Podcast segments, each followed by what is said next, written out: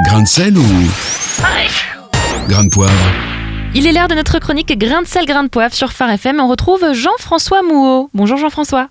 Bonjour Lisa, bonjour Nathanaël. Alors vous êtes le directeur de l'association Arocha France et vous voulez nous parler ce matin d'une nouvelle passée relativement inaperçue en France le mois dernier. En effet, l'éminent climatologue britannique Sir John Houghton est décédé le mois dernier après avoir contracté le Covid-19.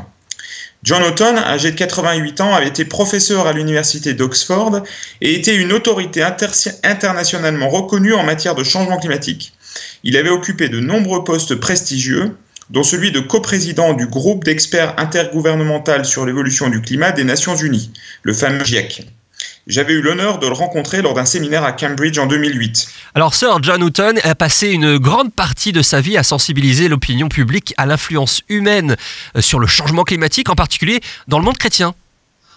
Et oui, John Houghton était né dans une famille baptiste et était déterminé à marier sa foi chrétienne à un amour profond pour la science du climat.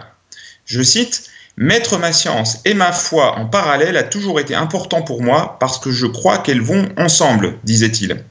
Il ne faisait pas mystère de sa foi, et un journaliste de la BBC, en lui rendant hommage, remarquait il y a quelques jours qu'en tant que chrétien, je cite, Houghton a relevé le défi épineux de persuader les prédicateurs évangéliques américains que les humains pouvaient réellement influencer le climat sur Terre. Et sa petite fille lui a rendu hommage sur Twitter.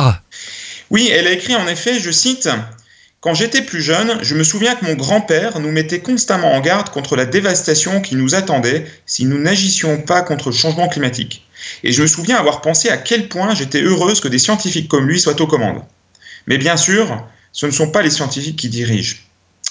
Il a dû faire face tout au long de sa vie à des lobbyistes et des entreprises qui ont essayé de saper son travail, de remettre en question ses motivations et de détourner l'attention.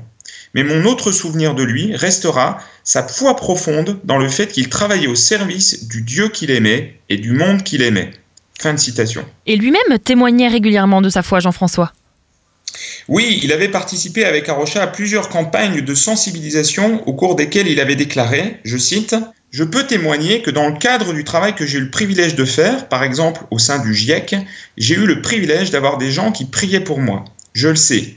J'ai été très conscient de l'aide de Dieu dans l'accomplissement de certaines tâches qui sont parfois extrêmement difficiles. Je ne peux faire ces choses que dans la force du Seigneur qui me donne cette force.